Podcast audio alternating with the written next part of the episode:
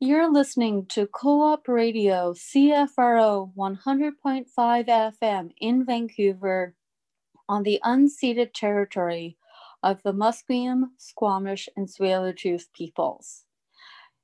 This is the Self Advocate, and I'm your host, Alison Klein.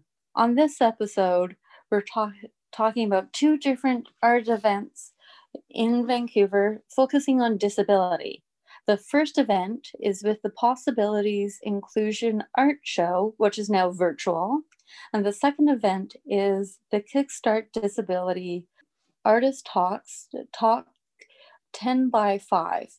But before we get into both interviews, let's play the theme song, Possibilities by Key Sarah.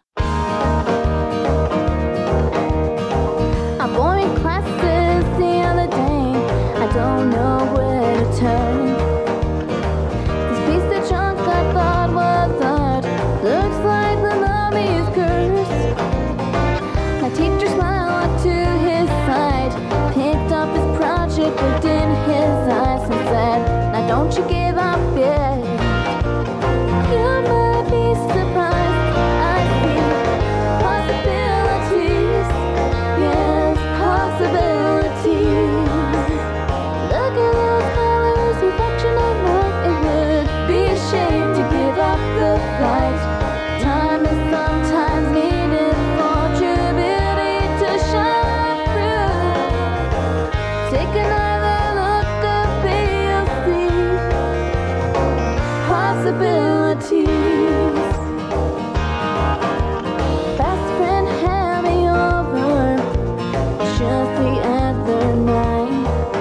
When I got there, she was crying, but her mirror at the sight.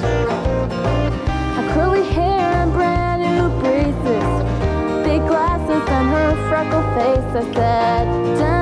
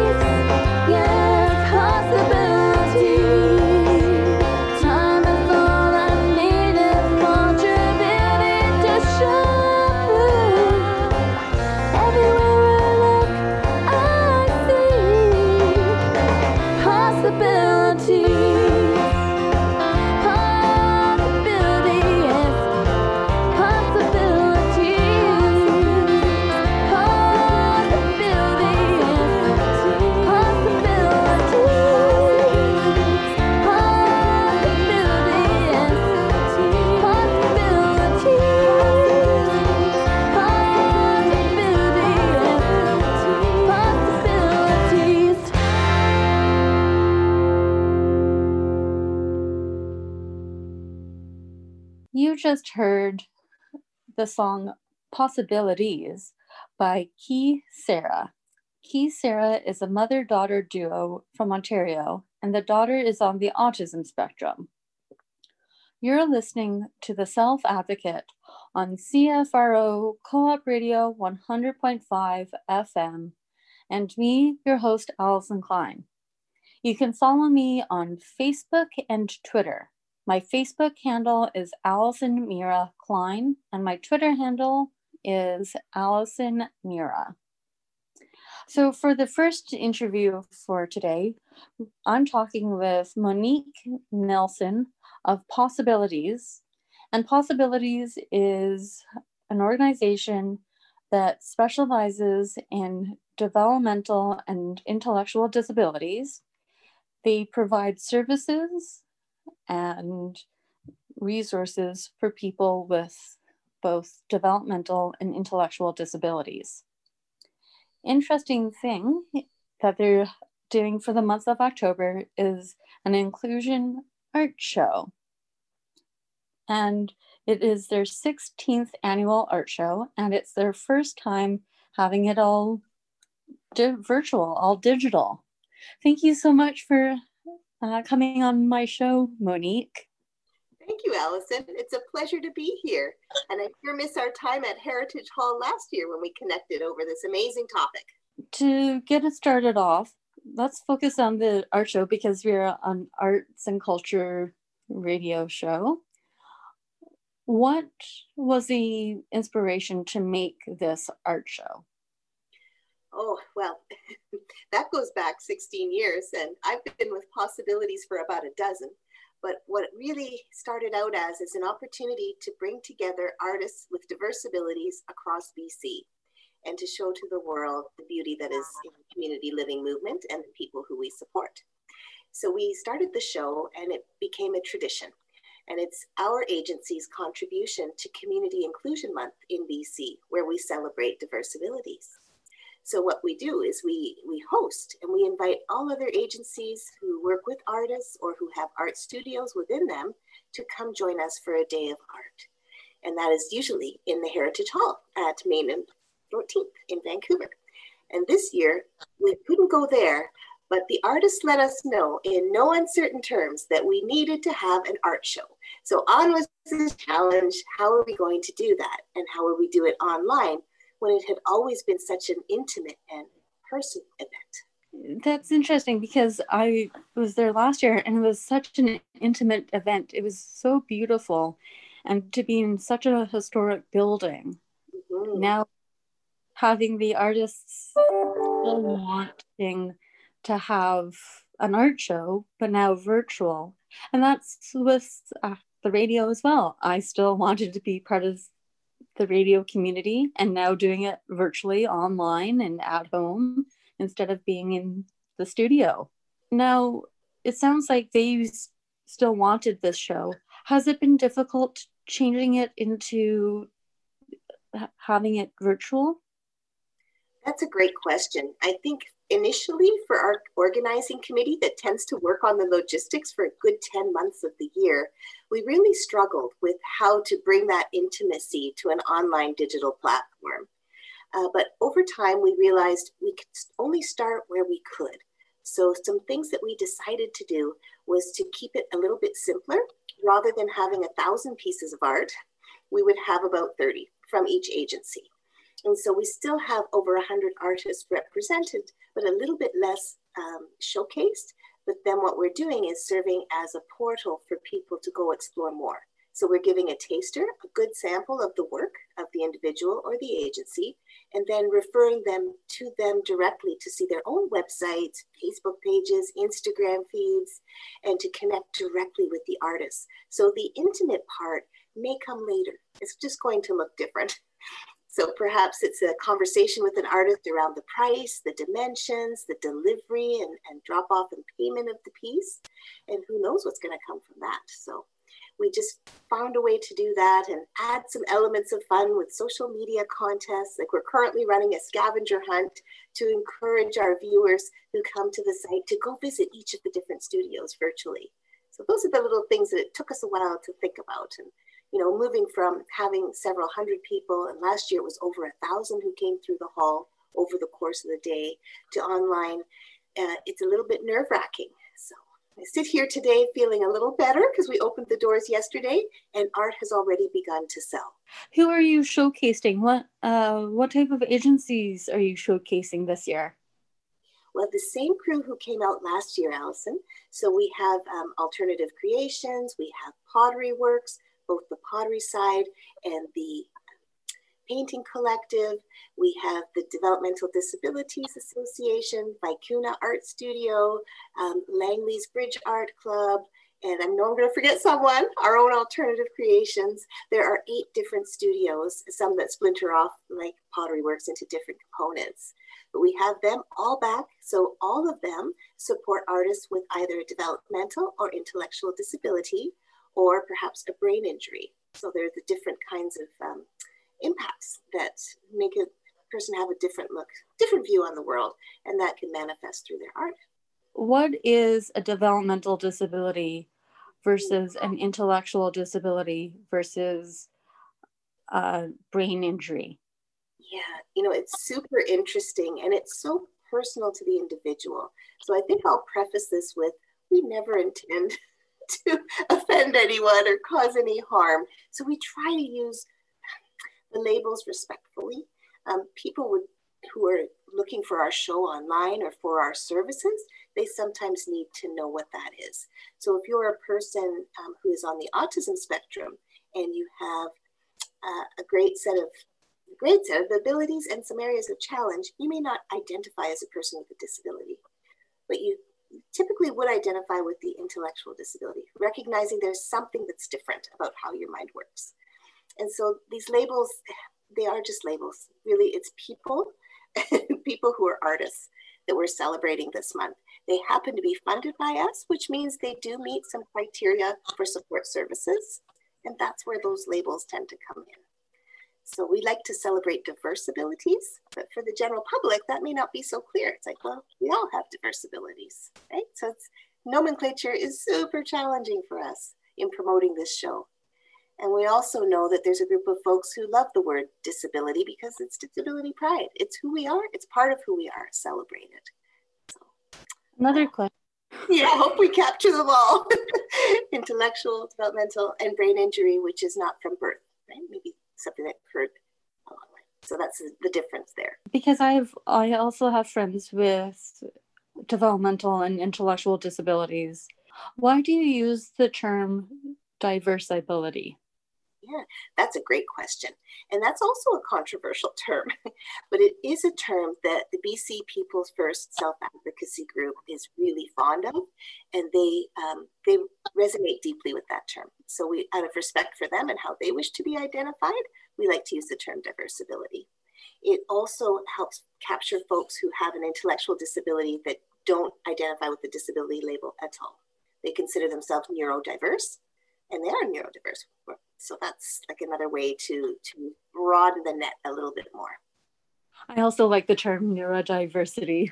Yeah, it's, it's a great term. The, it's a great term, and it talks about the differences between a typical person and someone who doesn't function typically.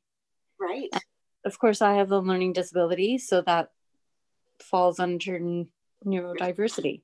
So, has COVID 19 impacted how the artists are making their art? You know, that's the very first question we asked when we were considering whether or not we should even host a show this year.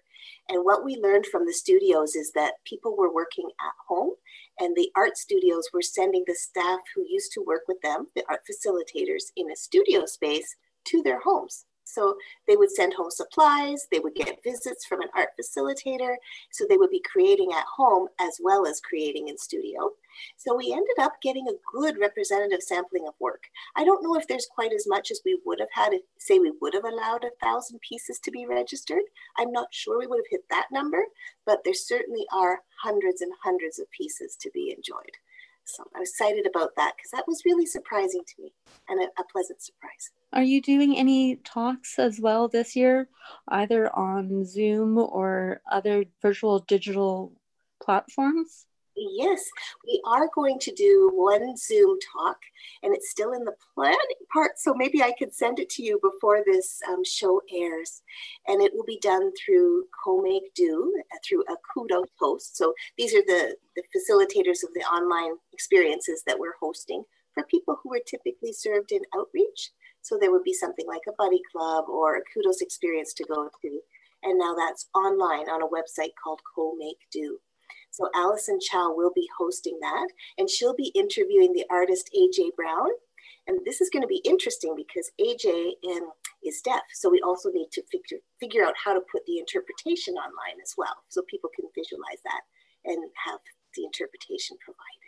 So we're excited about that. So I would say that's going to come probably the third week of October, about the time when this this show airs. So if you'd like information, people can reach out to me directly, and I'll send them the link so they know when the time. And that's great to our first PSA, and then we'll still be talking with Monique Nelson of PossAbilities.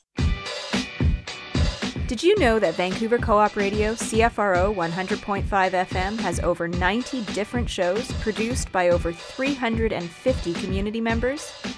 This wide range of programming produced by our diverse group of programmers ensures that we have a show you'll love.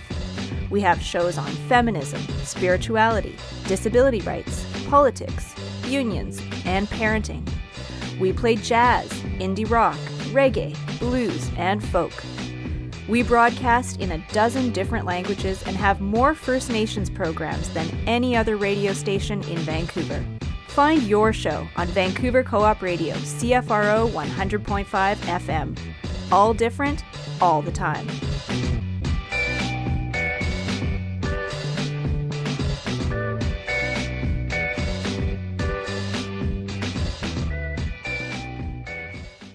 You're listening to The Self Advocate on CFRO Co op Radio 100.5 FM on the unceded territories of the Squamish, Tsleil-Waututh, and Musqueam peoples. I'm your host, Alison Klein. You can follow me on Facebook at Alison Mira Klein or on Instagram at Alison Mira. We're talking right now with Monique Nelson of PossAbilities and their event for October, which is the Inclusion Art Show. Now that the Inclusion Art Show is virtual, are you doing any other virtual art shows or virtual sh- events for PossAbilities? Yes, yes, we do have a couple of other initiatives underway. So by, by, the time this airs, unfortunately, one will be completed, but we always partner with the Vancouver International Film Festival. So during Community Inclusion Month, the film festival is still running. So this year we sponsored a film called The Reason I Jump, which is the adaptation of a novel of a 12 year old Japanese boy with autism who is nonverbal. And so that's been translated into a documentary film that covers four continents and features various individuals and their families um, who live with nonverbal abilities. And that's super interesting. And then we hosted a Zoom after party to discuss the film that we saw together. Um, another event that we have that's we're in the planning stages for a poetry reading. So we had these really cool poetry pairs of the persons that we serve and poets from various um, who are actually known as slam poets and spoken word poets out there in Vancouver. And so there have been three pairings, and then those pairings produced poetry, but, but the opportunity to share them uh, is gone. so what we've done is created little doc documentary films, and uh, we have those films that are now on the Inclusion Art Show website under Other Arts Initiatives. You can listen and view the poems, um, view an interpretation of the poems and we're trying to plan a Zoom event that they, the artists will be there, the poets will be there speaking. So when the poets were first finished, it was right in the beginnings of the pandemic. But now that we're knowing it's going to be a while till we can get bigger groups together, we're going to figure out how to take those poems and give a presentation and dialogue opportunity to those poets who worked so hard and created some amazing work over the past seven months. That sounds great and amazing that we could have all of these now virtual meetups with everyone. Has it been easier to now have virtual meetups or more difficult? That's a really good question. We have hundreds and hundreds of people visiting our Co-Make Do platform with online events, learning experiences and coaching and so on. But we also know there are many more who don't have the technology or don't have the ability to independently use the technology. So we're constantly working on bringing people along and providing tools to help them learn. Um, in some cases, an individual's parent may not be able to use the technology either. So it's it is challenging, Alison. There's no doubt about it. We're doing our best and we're meeting a need, but there's still so much more room to bring people aboard. What have been the highlights of this this pandemic for PossAbilities and having an art show? I'm so glad you asked because I'm kind of famous around the office for my line in crisis, there is opportunity. So, um, for us and for the Inclusion Art Show, I think the opportunity of it being online is that uh, people will be able to view it from anywhere in the world.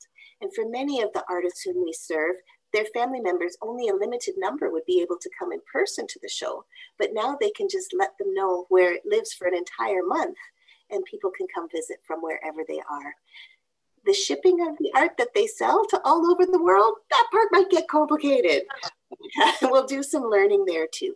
We've provided the artists with some kits and tools to help them as a starting point, like for postage rates and delivery rates and so on, how to safely do um, an interaction, like to be paid and to meet someone and, and, those sorts of things. So supporting artists to get out there to the extent they can um, and to have safe interactions with their guests who could be anywhere in the world now. So that's a really big opportunity, I think. What has been your favorite thing about all of this? My favorite thing about all of this, well, you know, we would fret so much about the weather, is the weather would have an impact on whether whether or not people would make it out to Heritage Hall. Because a lot of the folks we support and the artists, their parents are seniors or they themselves have disabilities and they perhaps use mobility aids, and weather was a big factor in them coming out in the evening to enjoy a show. So I think my favorite part of that is it doesn't matter what's happening outside. You can visit www.inclusionartshow.com and enjoy that experience for the entire month of October. That's another thing that I enjoy is being able to enjoy it. Can I give a shout out to our sponsors too, Alison? Yes, of course. Thank you. Every year uh, for the past, I don't know how many years, but for many, we've had sponsorship from the BC Government Employee and Services Union. And this year we also had a generous grant from the City of Vancouver. So even though we completely changed the plan from when we first applied for the grant, um, both of them stood with us and say, you know what, we see value in this work that you're doing, and we're investing that money into online promotions of the art show and it's working really well. So I just want to thank them for sticking with us and giving us this opportunity to bring the show to life. We're not taking any commissions this year or any registration fees because we just weren't sure how much art would sell and we didn't want to you know put that on anyone. So it's a thank you to our sponsors for helping make this show possible. That's wonderful that that you're getting funding and still getting funding yeah. considering that you're not getting commission. You mentioned that you used to get commission. How much commission did you guys get? Yeah, we took between 10 and 15%. 10% for most years, and then last year moved it up to 15, which is far, far lower than most shows. but we wanted this, the maximum amount of money to go back to the artists and to the studios for them to continue their work. So that was how we did it. And we would have a small fee for registration for the use of the materials we provided, such as the tables and lattices, the decoration, the food, the hall rental, just to cover all of our basic expenses. We like to run it as close to, you know, equal as possible so that the optimum money comes back to the artists.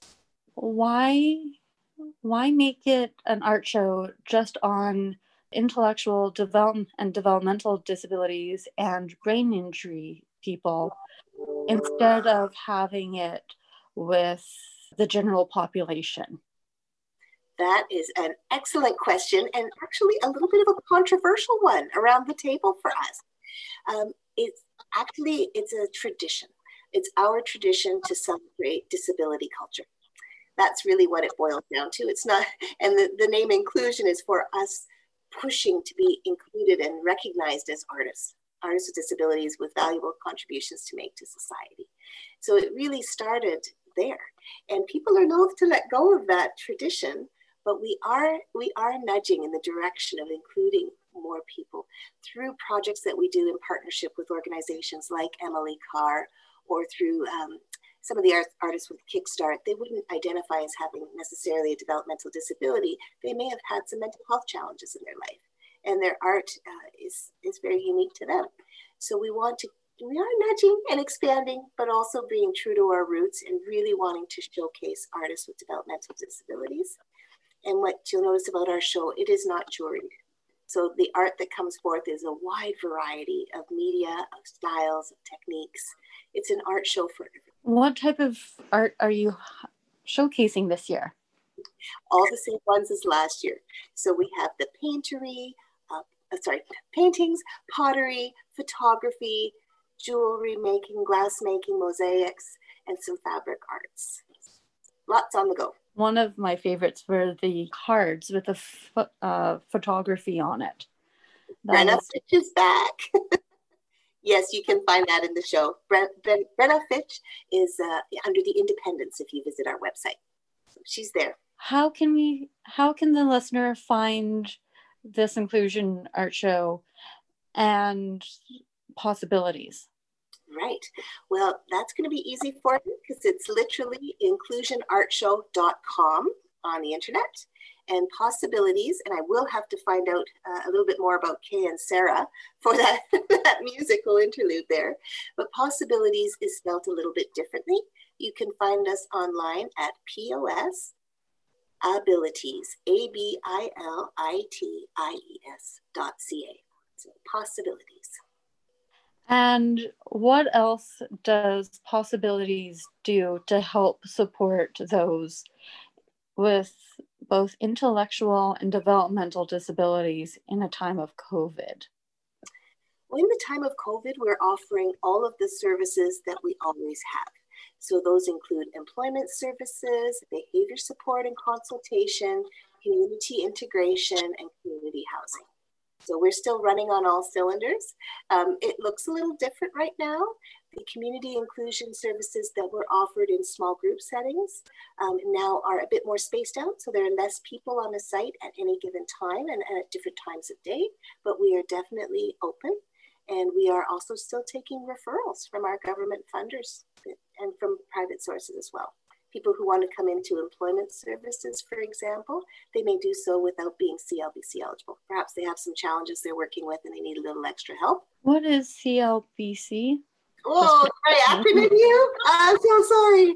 Community Living British Columbia is the Crown Corporation that funds services for adults with developmental disabilities, and they have a stream of funding for folks with intellectual disabilities as well. That's wonderful. And that's wonderful that PossAbilities is able to still keep working under times of COVID and support people.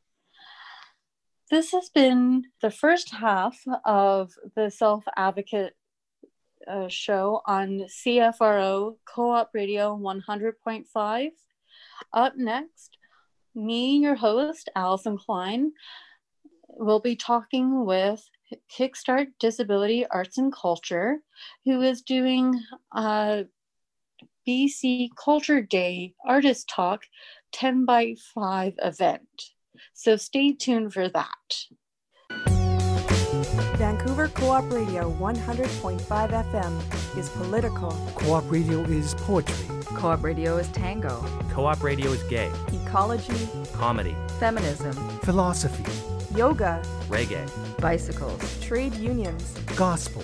live, local, Asian, African.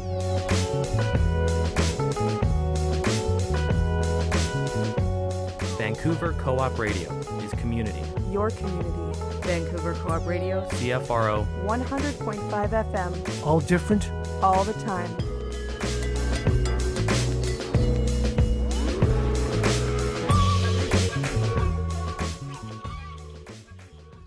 You're listening to CFRO Co op Radio 100.5 FM on the unceded territories of the Musqueam, Squamish, and Tsleil-Waututh peoples. I'm your host, Alison Klein. You can find me on Facebook or on Twitter. My Facebook handle is Alison Mira Klein, and my Twitter handle is Alison Mira. In the previous section, I talked to Monique Nelson of PossAbilities and the Inclusion Art Show.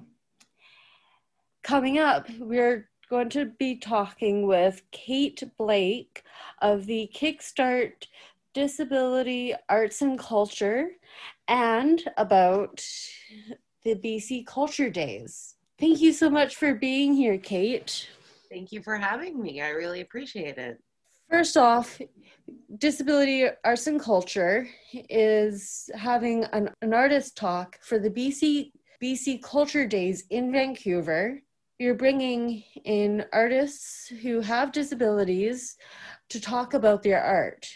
What inspired this collaboration?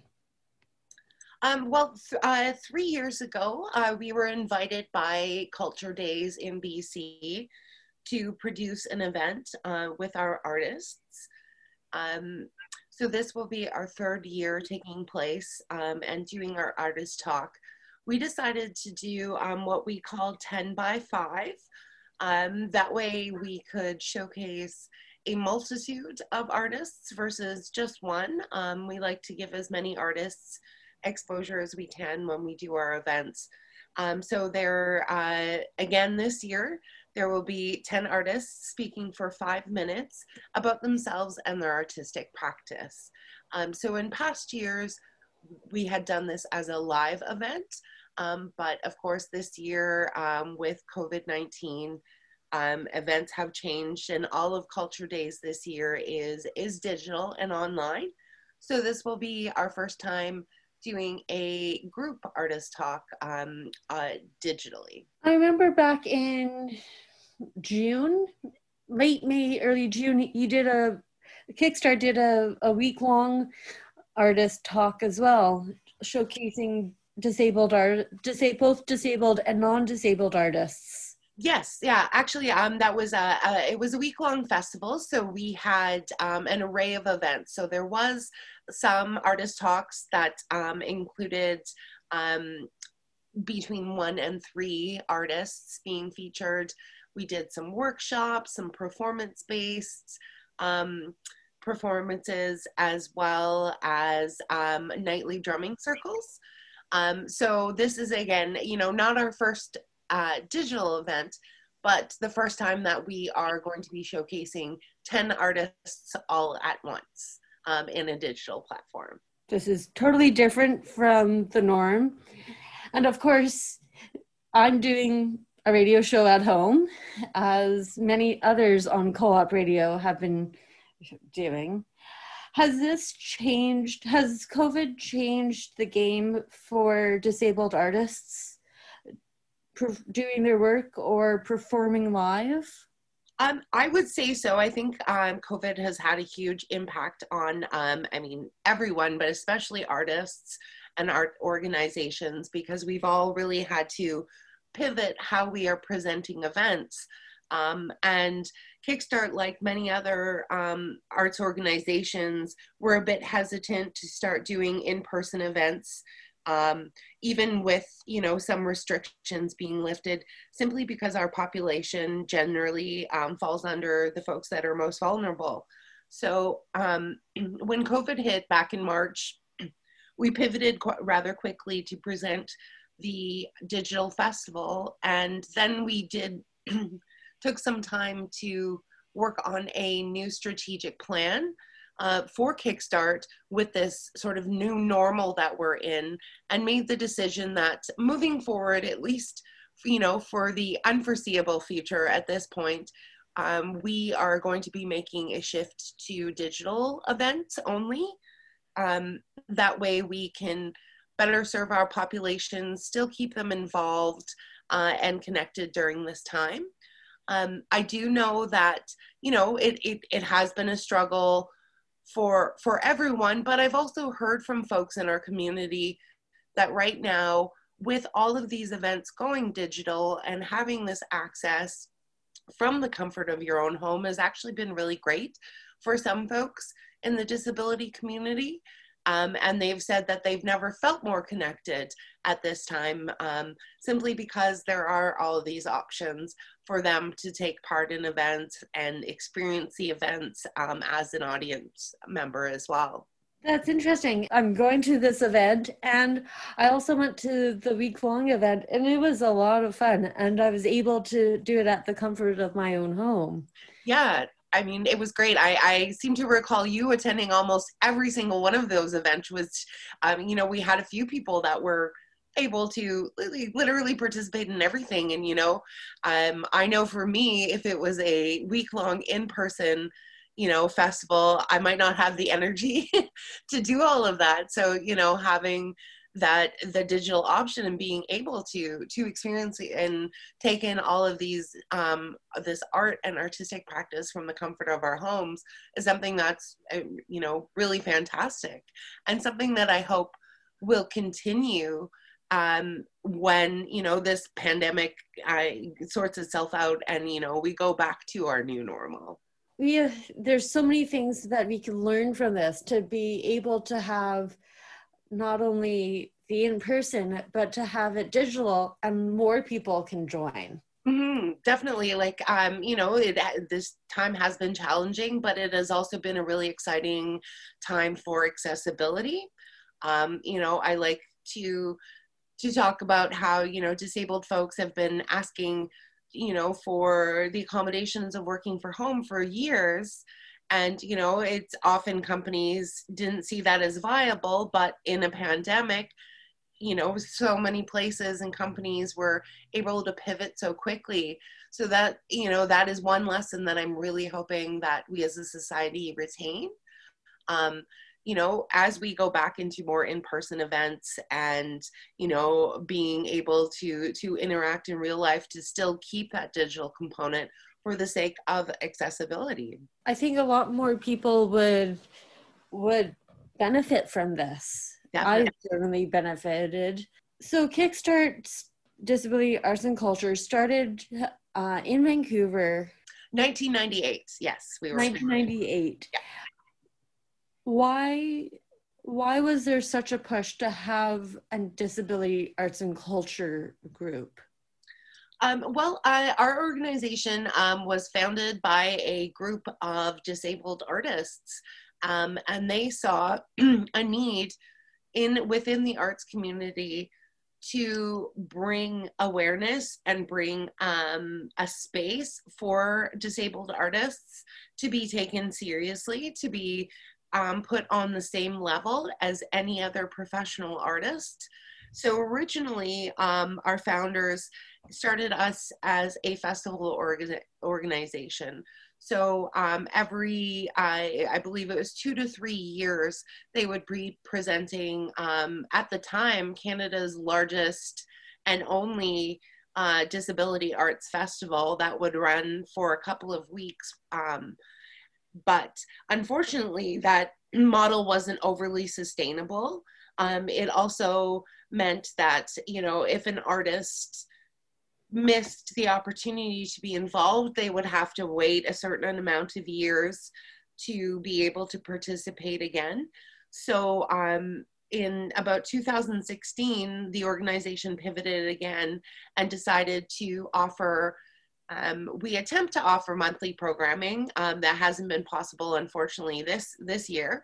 Um, but offering something monthly that showcases artists, that gives them professional opportunities um, to present their work and um, and have a focus on art um, as as a way of portraying the disability experience as well. I asked this with Monique Nelson, uh, who's part of PossAbilities.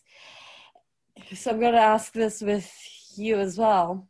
Hmm considering that we're in 2020 and there is a push for inclusion inclusion within society for people with disabilities in all facets of life why are we still needing separate groups for people with disabilities um, I think that's a really good point. Um, I think just within our own community, and I can only, I, you know, speak for um, the disability community that I am a part of um, because I am a person who lives with a disability. But I think that each disability brings um, unique.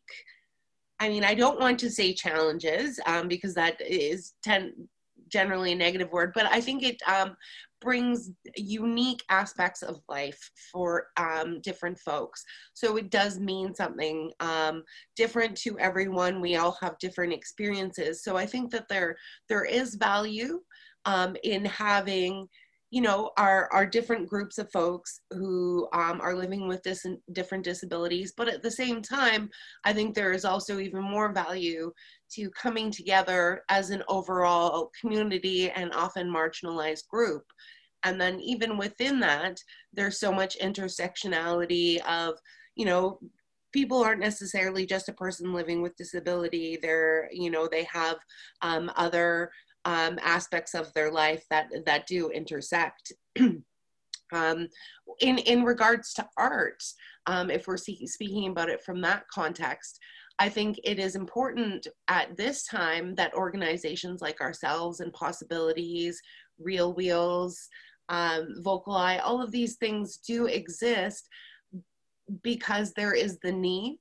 Um, and there is the need to make space for for our community because in you know again I, I hate to use the term regular but you know regular life able-bodied people aren't necessarily um, taking that time to acknowledge our community and uh, include our community. Um, i have joked in the past i would love if an organization like Kickstart didn't need to exist, that our artists could simply be seen as artists first um, and, uh, you know, the disability second, unless they make that choice, um, if that makes sense. And it's interesting because there, there are that's why my one of the reasons why my show is in existence is to showcase people with disabilities mm. we wouldn't possibly need to have disability radio shows if if there was a, a space where everyone was highlighted and showcased. Exactly yeah. That's a, a different perspective. Mm-hmm. and with that that goes into our psa break. And after our psa we'll get back into talking with Kate Blake, who is the administrative assistant of Disability Arts and Culture. Vancouver Co op Radio, CFRO 100.5 FM, an idea we're stealing. Vancouver's original community radio station since 1975. You're listening to The Self Advocate on CFRO Co op Radio 100.5 FM on the unceded territories of the Musqueam, Squamish, and Tsleil-Waututh peoples. I'm your host, Alison Klein. You can find me on Facebook at Alison Mira Klein, or you can email me at Alison mira.klein at gmail.com. On this portion of today's episode, I'm talking with Kate Blake, who is the administrative assistant of Kickstart Disability Arts and Culture.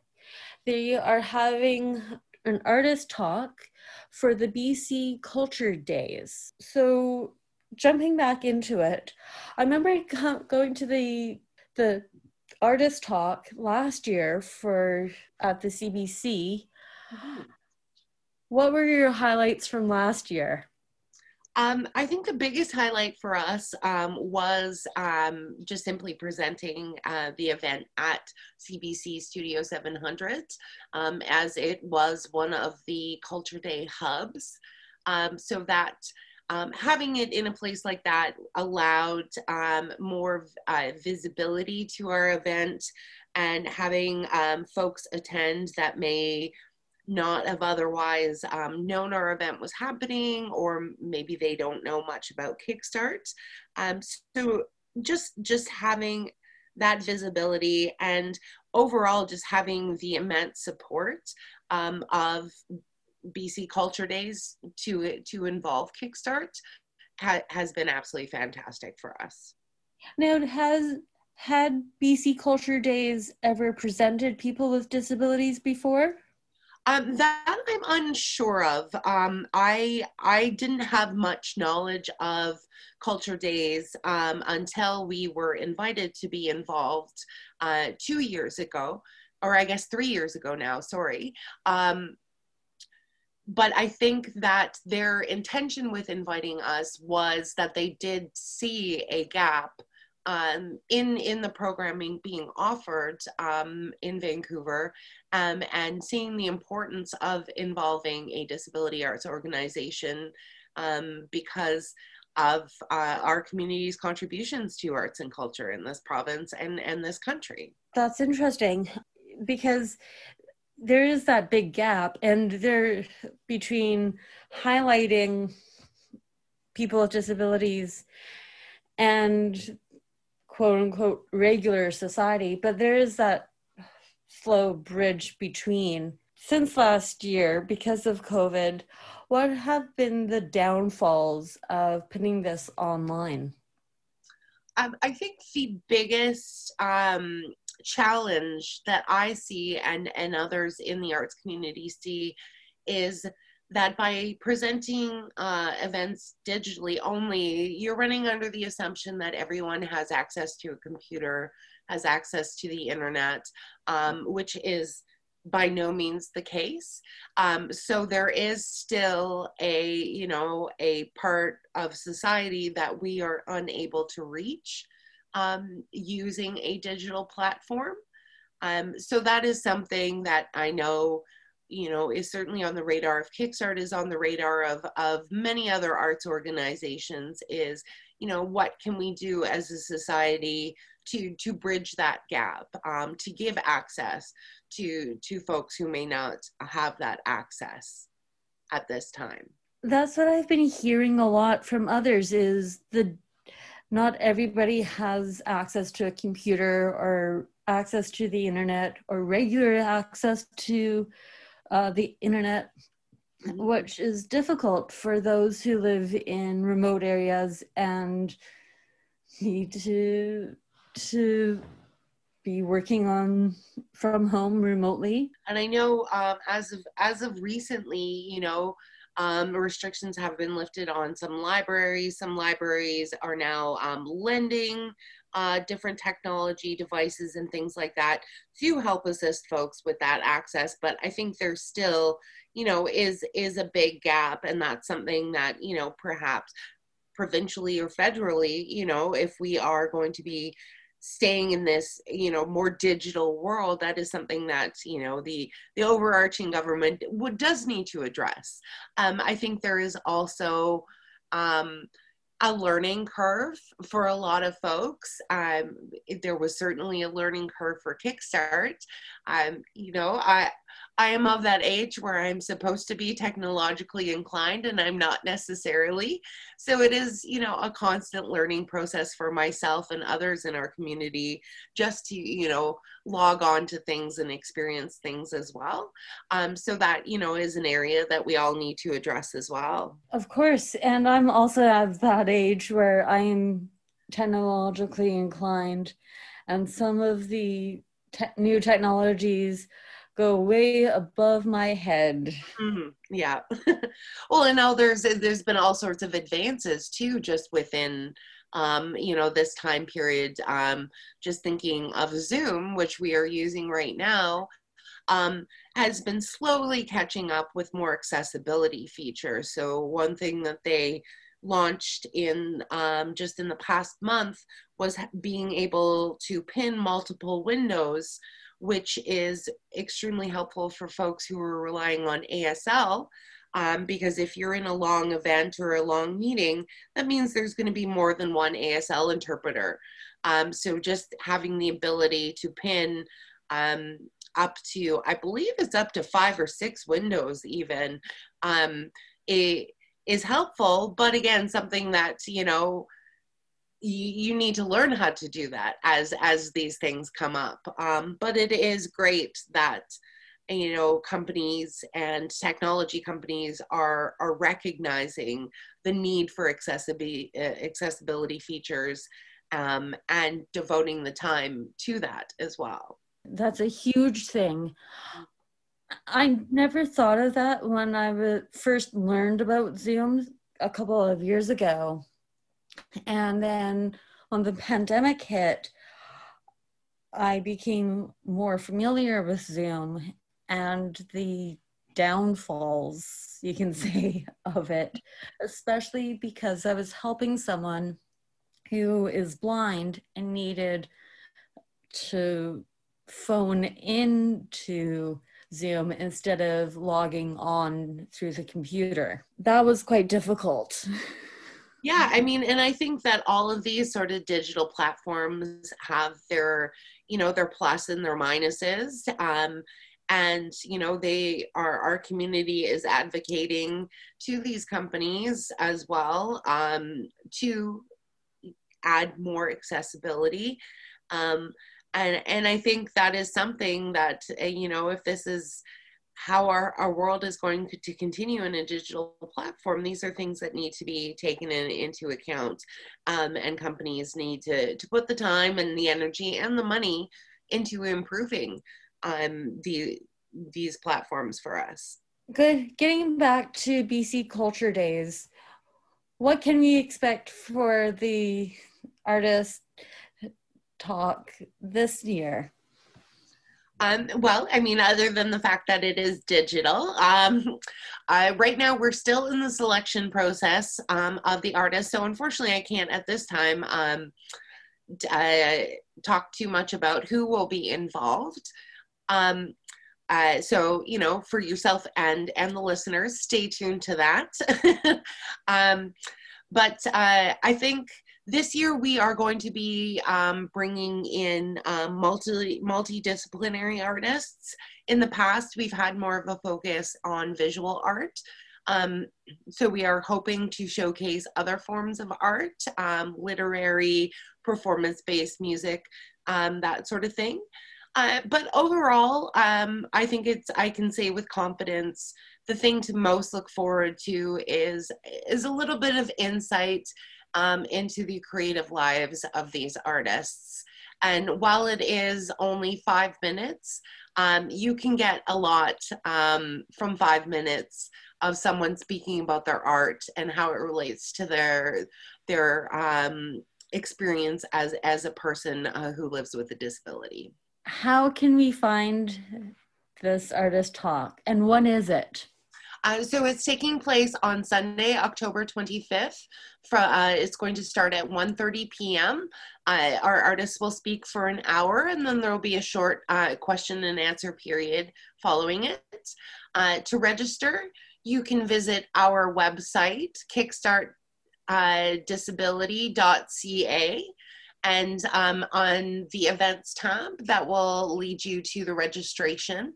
So uh, it is free uh, for anyone to attend, but you do need to register so that you will receive the Zoom link. Um, you can also find the information on our Facebook, our uh, Instagram, and our Twitter as well. What's your Instagram account, Twitter account, um, and Facebook account? What are you guys under? Okay, so our Facebook is Kickstart Disability Arts. Our Instagram is at Kickstart Arts and the Twitter is kickstart underscore arts. What has been your most favorite piece uh, or favorite thing about working under COVID for Kickstart? Um, honestly, I am loving working from home. um, I, I have joked as someone who um, is a part of uh, the mental health community and someone who struggles with their mental health. I've joked that um, this is what I've been training for my whole life. Um, you know, the social isolation and being okay with being at home.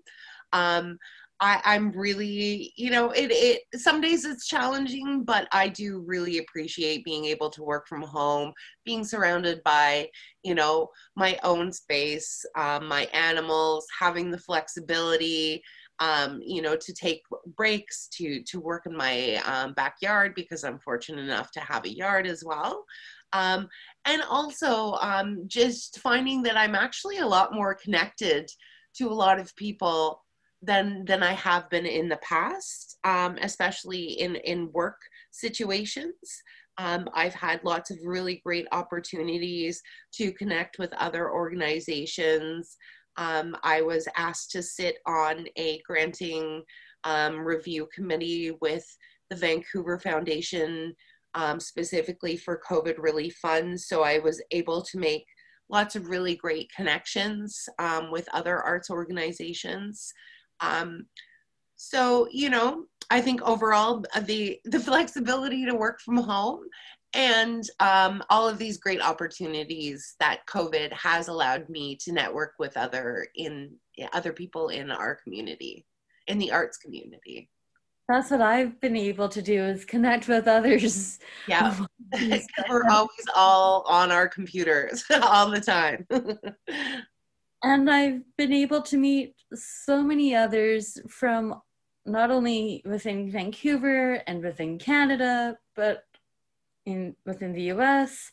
and all over the world. Mm-hmm that it has been one one really great benefit and we did see this during our digital festival to to being online is that kickstart's reach is greater than it's ever been you know you can be anywhere in the world now and partake in a kickstart event and that to me is really exciting um, for our organization but also for other people to be able to to experience something that they may not have been otherwise able to experience. If you could give one piece of advice or one imparting piece what to others in the disability community during this time what would you give them oh that that is a big question alison um i would say um, you know, just as everyone seems to be saying, is that we are all in this together right now.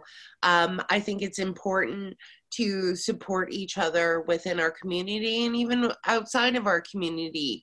Um, make those connections, um, check in on folks, create art talk about your art do things that um, during this time uh, to make yourself happy to give yourself a little bit of a break from all of the the um, negative things that are going on in this world. And ultimately i think just take care of yourselves um, yeah just ultimately take care of yourselves and create art that's what i would say on that amazing note, this has been the Self Advocate on CFRO Co op Radio 100.5 FM on the unceded territories of the Musqueam, Squamish, and Tsleil-Waututh peoples. I've been your host, Alison Klein. If I'm on Facebook at Alison Mira Klein. If you miss any part of this show or want to listen to this show again, you can find it at anchor a n c h o r dot fm forward slash Alison Klein. To finish up this show, let's get to our, to our outro theme song, Better Miracle by Kyprios. Kyprios is a local rapper from Vancouver. Even though he does not have a disability, this song does talk about having a better day, but not a miracle. Enjoy more programming, everyone.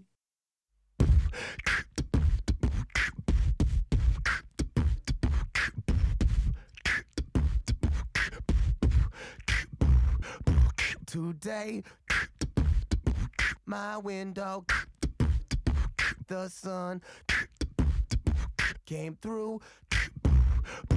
Today was a day I thought I'd look to my window. Felt the pain that I knew. The sun heard about it when he came to, came through. Good looking out, I needed you today. Was a day that didn't need rain. My window looked to me to make a change. The sun rising to the occasion came through. Good looking out, I needed you. Oh. Oh, oh. Oh, oh.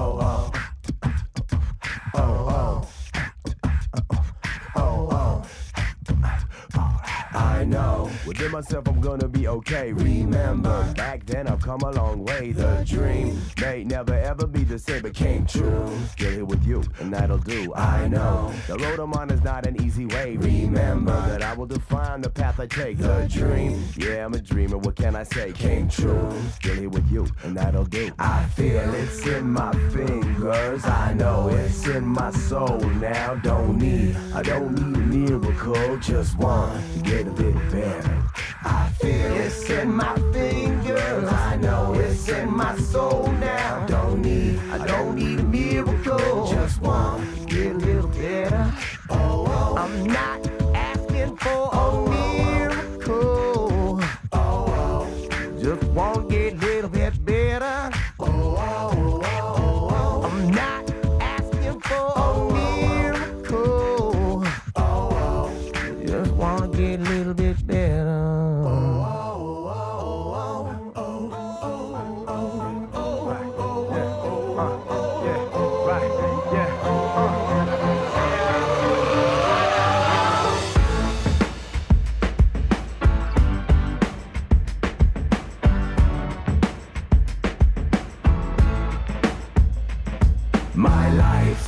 regret for lost time. Memories seek to forget, never mine. The hope, the hope ain't enough, but it's alive. And love, your love is the one to get me by. My life, it's never too late to get it right. Memories slip of my mind throughout the night. The hope helps me cope with my life. And love, your love is the one to get me by. Oh, oh, uh, uh, uh, uh, uh, alright. Oh, oh,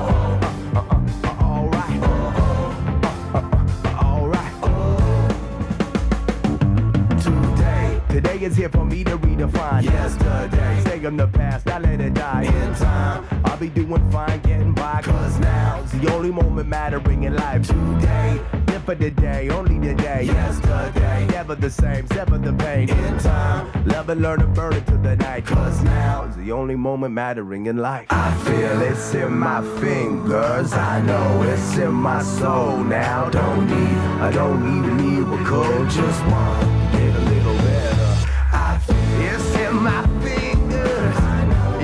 más.